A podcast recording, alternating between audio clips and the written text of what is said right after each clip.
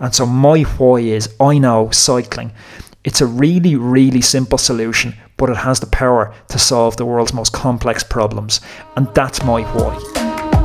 The big question is this How do we use cycling as a tool to improve our health, our happiness, and our longevity? That is the question, and this podcast will give you the answers. My name is Anthony Walsh, and welcome to the Roadman Podcast. We're going to try something a little different this week, folks. I have decided to err against bringing a guest on this week. I love having the guests. Uh, it's been an absolute pleasure to chat to, you know, Bling Matthews last week, Steve Cummings, Tyler Hamilton. I'm just name dropping because I can. Yeah, we've put some pretty amazing guests.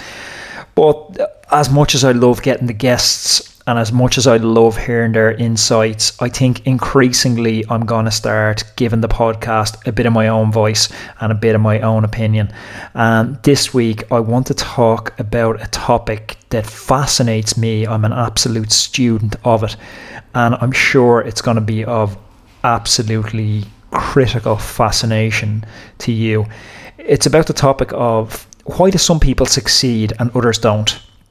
So I'm talking about sport, but I'm going to draw examples from outside sport. So I'm talking about why do some of us succeed in cycling and others don't, whatever success looks like to you. But to illustrate that, I'm going to draw examples from tech companies. I'm going to draw examples from aviation, from public figures through the years. And I'm going to talk to you about a key principle which uh, was brought to light by a brilliant speaker, if you ever get a chance to see him, called Simon Sinek and he talks about a concept called the golden circle the why, the how, and the what. So let's think for a little bit about a company like Apple. What makes a company like Apple pop? What makes them succeed? What makes them so unique? Well, like any company, there's three real things that determine their success their access to capital, their access to talent, and market forces. But when we analyse Apple, they have no appreciable advantage in any of these. They're not capitalised any better than other companies. Their talent certainly isn't better. Arguably, there's better talent in companies like IBM and Dell. And they're they're producing and manufacturing with the same market forces as everyone else. Yet they have carved out a product that has success multiples of their competitors. These examples are littered through history. If we just go back and we look at the Wright brothers and their quest to, you know, be the first to bring uh, airplane mechanically propelled aviation, they had absolutely no funding. It was all funded from personal savings and debt the entire staff at the Wright brothers, it was the two brothers and they had a bunch of other guys, but no one had a college education and even their main competitor at the time, he was super well funded by all the banks. He was college educated. He had a hand pick of all the finest minds and finest talent.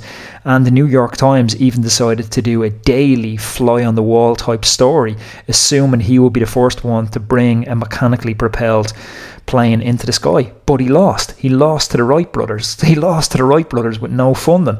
What separates them? The same with Martin Luther King. He wasn't the only man of colour facing adversity back in the day. He wasn't a particularly well connected guy. He wasn't even the best orator of his time. But he succeeded in getting a message out there. He succeeded in lighting a spark and starting a revolution. And what is that? What makes them succeed? you know, of all the cyclists in that past generation, why is it that parking the massive dope and why is it that Armstrong put such a stranglehold on that whole era and won seven Tour de France's? Why is that? Everyone was doping at that era. We know that now.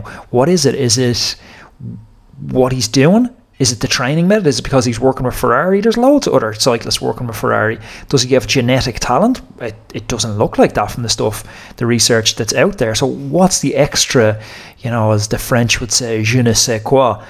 Well, Simon Sinek stumbled across this thing and he calls it the golden circle. And I want to talk to you about the golden circle and how we use this in A1 coaching. It's predicated on what every company knows what they're doing cycling coaching some companies, successful companies, know how they're doing it. They have a framework, they have a structure. And then the really great companies know why they're doing it. And that's what we're going to get into. That is that's the essence of what separates also rans from greats. It's what separates people we can't really remember from the all stars that'll go down in history. Like Armstrong had an unbelievably strong why. That inner circle of this golden circle the what, the how, the why. The what, I'm going to win Tour de France's. The how, I'm going to try my nuts off. The why, I'm going to empower cancer survivors the world over. I'm going to show them there's hope. I'm going to show them that just because you've gone through chemo doesn't limit your possibilities. Apple do the exact same thing. What do they do? They build phones. How do they do it? A, a production line. They've got some proprietary tech, but they're mainly buying in parts. Why are they doing it? Because they believe in challenging the status quo. They believe in thinking differently. That's the ethos that makes them succeed. And today, in today's podcast, I'm going to talk to you and show you about how you can harness that same ethos for your own benefit. Now, I bet you're glad I didn't get a guest in there. What? That's it. Turn off the TV in the background, stick away the distraction, and strap yourself in because, yeah, Bling Matthews wasn't dropping these knowledge bombs. Okay, so we're going to start out with the what. So I'm going to use A1 coaching as an example because we're all on this journey to get better at cycling. We're all on this journey for a result. So if we take the place we are right now as our starting point, um, the analogy I love to use is a GPS. As soon as you stick in a GPS that you're going somewhere, it needs to know two things. It pings the satellite and it says, Where are we now? And then you add in the destination. You need to figure out what your destination is. And I don't mean a destination like winning a race. That's not a destination, that's a byproduct. That's what happens as a result of this journey that we're going on. Your destination is it's to reclaim your youth. Your destination is to have that vigor and that energy again. Your destination has a passion it has a drive about it. So that's what we do. We bring clients on this journey to a destination. And how we do that is a framework and this is our second point of the circle I spoke about, the outer circle being the what you do. We bring you from where you are now to this destination, to reclaiming that you, to reclaiming that vigor. And how we do it is it's a framework. And it's a framework is it's a map that helps you know where you're going. If you ever get stuck, if you forget where you're going next, your framework has all the answers. Now, a framework can be difficult uh, it, can conceptually difficult to think about what a framework is in some instances and explain it, but I break it down and I'd say it's like a recipe. A recipe is a framework. It's a step-by-step guide. We know exactly what we're doing at each point in the, of the recipe to make the cake. But cycling coaching isn't a framework in itself. We're a part of the framework. We're not going to take you from where you are to the result you want to get. We're only one small part. Like if you go to the dentist looking for, you know, a good smile as the outcome you're looking for as the result of going to the dentist. The teeth whitening that the dentist offers, that's a part of the framework, but the rest of the framework includes, you know, brushing your teeth twice a day, flossing, maybe taking supplements, then going to the dentist to get the teeth whitening is a part of the framework, but it's only one step in the framework. So cycling coaching alone isn't the problem, or isn't the solution. It needs to be part of a plugged-in framework, and you know this framework that we created in A1, we just refer to it internally as the blueprint. And the idea with the blueprint is uh, actually, do you know what? I'll tell you how I discovered this blueprint because it was it was hard fought, and a, a lot of you might not know, but when I came into cycling, I suppose in around 2005, and I'll unashamedly say I was crap. I was not good. I was not a overnight success story in cycling. I came in and I, from 2005 to 2011, I'd say I played this huge, long, drawn out game of trial and error. I'd try something, I'd have a limited bit of success. Maybe I'd try five things and I'd have success with one of those five things. Then after six months, I'd hold on to that one thing I had a bit of success with and I'd try four, four more things. And I had this massive game of trial and error over years. I hadn't got cash, I couldn't afford it. I was a student, I couldn't afford to get help, and honestly, help was hard to find. So I had to figure this out myself, and I gradually pieced together. Like I'll tell you, when I went out cycling at the start, honest to God, I wouldn't eat or drink on a training ride because I thought that if you eat and drink on a training ride, it'll make you soft. this is honest to God, this happened.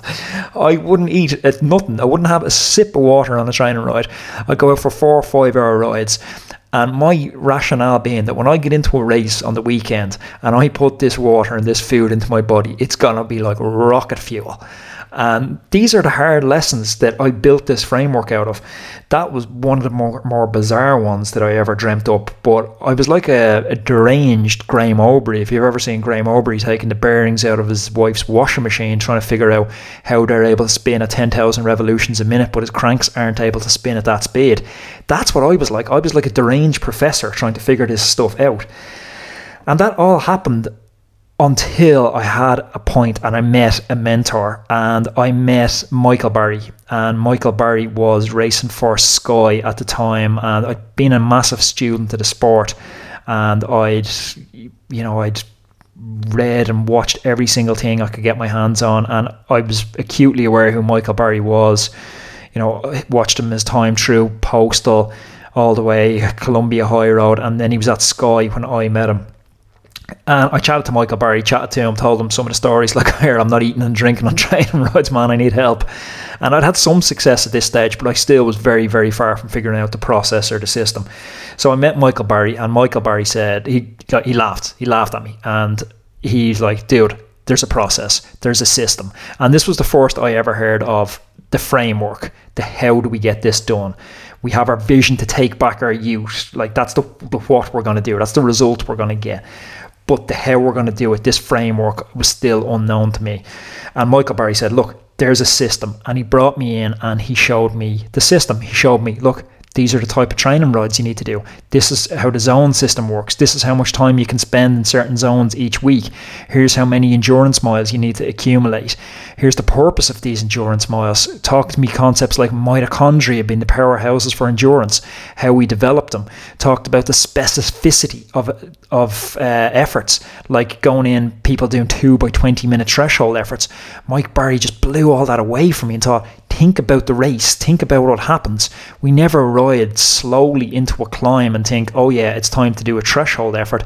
That doesn't happen. We explode into a climb, absolutely full gas, and then it settles down. So I read everything I thought I knew about training and coaching at the time was just blown out the window. My 20 minute efforts became full gas one minute efforts and then 19 minutes at threshold, where my body was learning to deal with the lactate. And I would replicate these things hundreds of times in training. So when I got into the race, I knew exactly what was going to happen. Amazing sessions that I still do to this day. Yesterday, I was out on the Wicklow Mountains. I done this session. It's a two by 24 minutes where you're the first. Let me see if I remember this one. I, I hope Mike's not listening. He'll kill me if I get this one wrong. You're two minutes 30 watts above threshold, one minute 30 watts below threshold, and you're repeating that cycle seven times for 24 minutes, and it's two reps of that. But this mimics the surging and the attacking that happens on climbs. And honestly, so many times you'll be riding beside someone and you'll up it for your two minutes 30 watts above threshold. They'll assume that's your threshold. I can't sustain this, they'll think. They'll drop off. The sessions were rooted in sports science, they were specific to the demands of the event, but there was also heavy elements of sports psychology built into them. And this framework, this blueprint, just absolutely blew my mind away.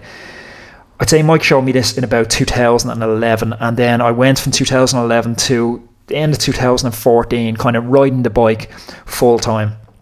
One of the things that around the time Mike had always said to me, and I'd heard it loads of other pros, you can do two things. You can have a job, you can have college, you can have a relationship with a girlfriend or significant other, or you can have cycling. Pick two of those because if you try and do three, the wheels will fall off everything and you won't be able to do three. I heard this time and time again, but to be honest, from 2011 to 2015, it was not a problem. I was cycling, I had a girlfriend, I was making my living, I'll bet a terrible living, but I was making a living and I had humble wants and humble needs. So the money I was making was more than enough to cover what I was spending. And yeah, to a lot of people, I was living the dream back then. It wasn't my, it turned out it wasn't my dream, but that's a story for a different day. But I came home and in 2015, 2014, uh, was my season back home, and I started to try to introduce a third. I tried to introduce work into this. I was no longer getting paid to ride the bike. I was no longer a professional bike rider. I started introducing work. A1 coaching was up and running. I found that it was a game of counterbalance. The more time I put into A1 coaching, the more my relationship suffered, or the more my cycling suffered. So the, the kind of doctrine that I heard of only being able to balance two of these three things was actually right. And but I engaged in this sort of game of counterbalance because I was able to cycle pretty much like the, I used to be doing. I was still doing 25 hours a week on the bike, basically a full time cyclist, but I was able to work very little. I, I got lucky around then because a, A1 was just hopping. It was cycling was booming. We were the only coaching company around, and I was able to get away with doing very little work and kind of still balancing them. But something was off, and it wasn't happening. And I could see that if I was to do any more than kind of five hours a week work, cycling start suffering, or the relationship would start suffering. And Intermission time. The regular listeners know what this is. This is the time to just relax, unwind, breathe out. Say it with me. Woosa. Calming thoughts. Woosa. This is the time to just take that collective exhalation, take a little bit of a break from the podcast, but also to remind you of how reliant we are on Patreon. If you value this podcast, if you love hearing this podcast week in, week out, please jump on over to patreon.com forward slash Anthony underscore Walsh. Buy me a coffee and it keeps this show on the road. Let's jump back into it. I engaged in this game of counterbalance, I suppose, until about 2018, and a, number of other business ventures, which is a story for another day. And I was starting to think I was Billy Big entrepreneur, but more than that, I was thinking, you know what, I need to grow up here. I need to start generating uh, income that's that's predictable. Like if I'm ever going to get a mortgage, if I'm ever going to move on, and you know, as my parents would say, grow up, that I needed to have a steady income. So I tried to diversify into a bunch of different businesses, and it wasn't like I was working crazy 60, 70 hour weeks, but I now I was working a full time week. I was working a 40 hour week. So now I had a girlfriend. Now I was trying to work a 40 hour week and now I was cycling. True enough, like I was told by countless people, I could not do the tree. The wheels absolutely fell off the cycling. And I went away. I was lucky enough to be able to press pause on a lot of the businesses. I went away, traveled, researched, read, went on this journey to try and figure out how to balance this tree. And honestly, I was pretty close to giving up, and I didn't think it was possible to balance the tree. And I had a chance meeting one day with a buddy, and he was a mountain runner. And I got talking to him, and he was talking about how much the business was booming and how he was about to exit the company. And then he was talking about the amazing relationship he had at home and how he just had his third kid. And I was like, what the hell? And then he was talking about how he was hoping to place in the nationals over in the States in mountain running. And I was like, well, hold on, let me count this. Let me see if I got this right. One, two, three. Yeah, that's right in my head. I'm not going mental here. He is actually doing three things well. And I dug into it and it turned out he figured something out that I'd never figured out and that no cyclist I'd known had ever figured out. And it was about stress and how to balance stress and the hormone cortisol and how we have positive stressors in our life that we need, like training, and then we have negative stressors in our life, like relationship stress, work stress, nutritional stress. So if you think about like a two liter bottle of water, and that's our stress capacity, if you fill your two litre bottle of water like 95% to the top with negative stressors, that only gives us a 5% room to add positive stressors in. So we've very little positive training stress. That's why we're going crap on the bike. But if you can find a way to still work, still have a relationship, still eat, you know, occasional meals out and stuff, but have your stress bottle only like 10% and giving yourself a 90% capacity to add training stimulus, now you're away. Now you can do it. So he told me this story and he told me how he was doing it. And it was by using strategies and frameworks to reduce the stress. So I was licking my lips and I plagued him for more and more information about that this eventually i got a weekend over in his house and we talked about these concepts and it was the marrying of the stuff that Michael Barry had taught me back in the day, the framework around training and how we train and how we condition an athlete, and marrying this with the stress balancing concept. And that's how we built what we call the blueprint in A1. And because, like I'm saying, training isn't isn't the whole picture here. It's got to be all the bits. It's got to be the training, the diet, the sports psychology element, the nutrition element, the strength and conditioning element, the core element, and then you got to add in the stress mitigating stuff, the biohacks, reducing environmental toxins, grounding, light therapy, cold therapy, meditation. You got to add in all this stuff, and that's how we do it. So collectively, we call this the framework, and that's our recipe for success. That's how we take an athlete from their starting point of whatever level of fitness they're at right now to their endpoint of I want to recapture that vigor. Oh, I don't want to slide into middle age and start putting on extra weight and you know that slow march to fat middle aged ill health isn't inevitable and that's the power of the framework that we use. Whew, I'm gonna take a little exhale there because that is powerful. Uh, that's powerful stuff. And that framework has honestly that's what A1 coaching has been. And I the podcast is now, you know, it's I wanted to tell this story, but I didn't want to tell this story to an empty room, and that's why getting the amazing guests on, building the profile of the podcast, getting it to this tipping point where all you guys are tuning in before I drop this nugget was my preferable outcome. And luckily enough, the podcast has taken off with amazing guests. And we will get back to amazing guests. Nicolas Roche is on next week. So you all have that to look forward to if you're sick of my rants already this week. But I'm not finished with that one yet. I'm not finished. I'm not ready to put this one down quite yet. When you're coming through our process, like I'm thinking, I'd started with a client uh, a couple of days ago, and he's over in Doha, and the framework that we're using the step by step, the blueprint, as we're referring to it internally, the blueprint that we're using with all these bits and pieces in it. I can't just dump them all on him because if I dump them all on him, it's going to be overwhelm. It's it's just going to be like bleh, splot all over a copybook. It's not going to make any sense. So my job as the coach now is to guide him and give him information just in time, just as he's coming to the next step and his foot is about to land on the next step, that's when the information will appear. That's when I'll give him the next piece of the puzzle. Did you ever watch Karate Kid? I used to pretend I was, oh, here, this is a bad one for you. Looking back, I used to just hate school. I was really, I don't want to say I was bad at school, but I just hated school. It just didn't make any sense to me. It just, it didn't I don't know, it didn't ring the bell for me. I loved playing football, and that's all I wanted to do all day. So I used to pretend I was sick to get off school, but I used to go really far with this, and this is why I've lost all faith in the medical profession.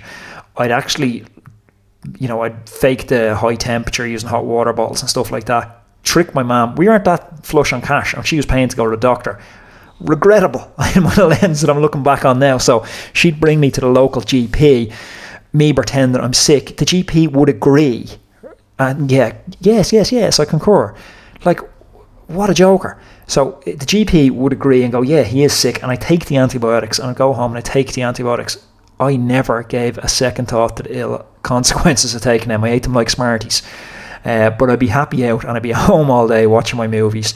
Uh, one of the movies as a kid I loved watching was Karate Kid. And in Karate Kid, Mr. Miyagi, if you haven't seen it, you need to go back and watch it. I assume you've seen it, but in Karate Kid, Mr. Miyagi gives Daniel-san, who wants to come in and learn the tricks of the trade, learn karate, he says, you know what, go wax the car. Here's how you do it wax on, wax off. Wax on, wax off.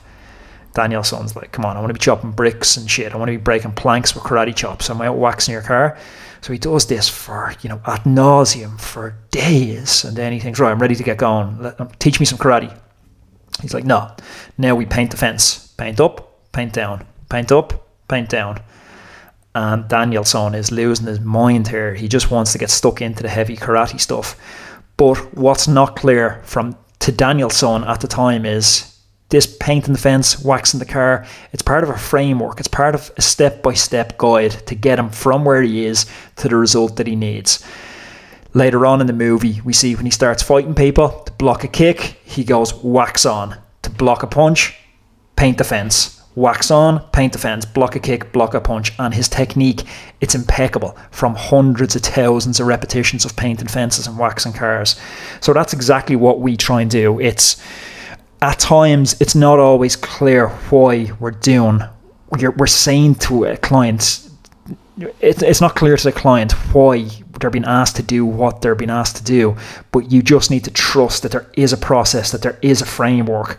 And the main thing you can do to guarantee your success, I look across all the clients. I'm in a pretty unique position, I think, in A1 because A1, we're going since 2012, or nearly eight years. Can't wait for the 10th anniversary. I never ever thought this was going to be a small project. I was doing this, you know, to make it a pocket money. To think in two years' time, uh, God, God willing, that I'll be 10 years doing A1 coaching is incredible. But of all time in A1 coaching, I'm in a unique position in that we've got a bunch of coaches and I've kind of the master control and I can see everybody's training files. So I can see what works and what doesn't work on almost an unprecedented scale. I'm not sure who, if is, is there another coach in the world? I don't know if there is that's had that access to that many files over that much time. I don't know, but for me, when I look at, I, I love looking at macro trends. Uh, economics uh, was my undergrad, and macro trends, big picture trends, like a bird's eye view. If you think about a bird just hovering above a town and looking at what's going well and what's not, that's what I love to do. And teachability index is huge. And when a client comes in and they think they know everything, that's when I know we have a problem. If somebody comes in and they're willing to open their mind and they're willing to learn, I can almost guarantee success for that client. And it's society where just we structure learning in such a bad way. And in a lot of ways, the worst thing that ever happens to a lot of people is they get a college degree because all up until that point you're a kid and you're a sponge and you're learning every day every day learning you're a student hungry for knowledge and then at some point you're called up on stage some fat lad shakes your hand gives you a diploma, sticks a cap on your head, and said, Now you know something. And now you go out into the world and you stop learning. And at that point, you're just closing yourself to new information. And when I see these people coming in that are closed to new information, I know we have a problem. Luckily, luckily, we do get a lot of the teachable types in, and that's where we are blessed to have crazy stats on success. But there's a concept called how, who, not how. And this is a concept I learned in business and then I applied it into A1. And you know that saying, learn from mistakes, but they don't have to be your mistakes. And this is my place where I'm saying to you, learn from my mistakes. I told you at the start when before I met Mike Barry and before I met my buddy the mountain runner, I was playing serious game of trial and error. If I had the cash, I was trying to figure out the how. But I should have been trying to answer a different question. Who? Who already has this knowledge? I don't need to go and find this knowledge. I don't need to waste from 2005 until 2012 seven years of my life that I'll never get back trying to learn this knowledge. I was looking for the how when I should have been searching for the who. And I might have found Mike Barry and I might have connected with my runner friend much, much earlier. So, what I would say to you is don't go focusing on the how. Don't become a student unnecessarily. Focus on the who. Who can show me this stuff? And that is the best way to to just, you know, supercharge your success. If you think about a, a guy that's coming in to build a house, a contractor, and if a contractor, screw the contractor, if I was going to build a house, you know, down in Kinsale, I love Kinsale, and if I wanted to build a house down there, I go on YouTube and I go, right, first things first, I need to lay a bit of foundation. How do I do that? And I go on YouTube and I buy a book and I study for six months and I learn how to build foundation. Now, the next thing is I need to stick up a timber frame and YouTube, books, another six months, I learn how to do it. Stick the walls up, stick the roof up, rinse and repeat It's going to take me about seven or eight years to build this house because I have to learn every one of these skills. I'm looking at the how. Instead, I should be looking at the who. I should be pulling out the phone book. I should be pulling Google and going, right, who lays concrete? Who sticks up walls? You get these guys in after one after the other. The house is knocked up in a couple of months. That's how we fast forward and get to success way, way faster. Uh, right, I'm going to move on to the third point in our kind of framework. And I spoke at the start about uh, Simon Sinek and his idea of this the golden circle. The what do we do? Well, we bring clients in and we get clients a coaching result. We see where they are now, we see where they want to get to. That's the what we do the how we do it is through the framework, through that framework that I spent, you know, years trial and error trying to figure out this framework. Now we have a blueprint in place where we know at every step in the journey what needs to happen next. Our own little recipe, our step by step guide. And then we get on to the why. And the why the why is the most powerful question because the why is a, a, a question I get asked probably more than any other question. I spent seven years in university to graduate and qualify as a barrister, and then I chose to spend the last eight years coaching people and teaching them how to be a better athlete. There has to be a big why there, or I don't get up in the morning. There has to be a big why there, or I'm recording this podcast late, late evening there has to be a big why to do that. And there is a huge why for us. For me, I've seen how powerful cycling coaching has been. I've seen its effect on depression. I've seen, you know, friends, clients that are in a really bad way, that are going through some pretty severe personal trauma, everything from bereavements to breakups to health problems, and it's really severely affected their mental health. And I've seen how powerful the bike can be at alleviating that depression.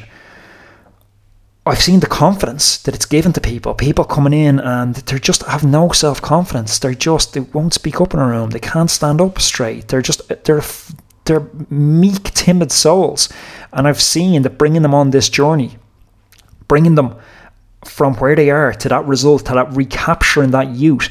I've seen that the byproduct of that, that confidence that it instills, it's life changing. It, it results in promotions for people in work. It results in, you know, being able to put yourself out there if you're single and go on these dating apps it's so powerful. I've seen the effect it's had on people's body weight, and we all know the health implications of reducing your body weight even a few kilograms.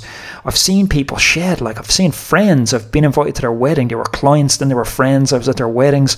I've seen them losing 25, 35, 40 kilograms. Like this stuff is real. Uh, I've seen the effect on you know, people's mood on traffic congestion. Like I'm stuck in a car for two hours. Then you teach them how to cycle. Now they can do this 40k commute and they're loving it. An hour and 20 cruise in. Amazing. I've seen the effect on the identity that we've built for people. Now they're cyclists, and that's how they behave. They behave in accordance with their new identity, and they build habits that are healthy around this new identity. Because what do cyclists do? Cyclists cycle. Cyclists get up in the morning, they put on their kit, even if it's pissing rain, we put on our kit and we get out the door. That's why this is called the Roadman Podcast, because that's how we see ourselves. We're cyclists. We don't drink till fucking two in the morning, wake up with a hangover, go down the road to the local chipper and, you know, whip up a breakfast roll. That's not what we do. That's not our identity. It's not who we are. I've seen the effect on status. I've seen people rehabbing injuries, and I've seen the joy of people standing on the top steps of podium, everything from A4 races to national championships. I've seen all this. And so my why is I know cycling. It's a really, really simple solution but it has the power to solve the world's most complex problems. And that's my why. So, my exercise for you today is figure out your why. Why are you doing this? Why are you on this journey?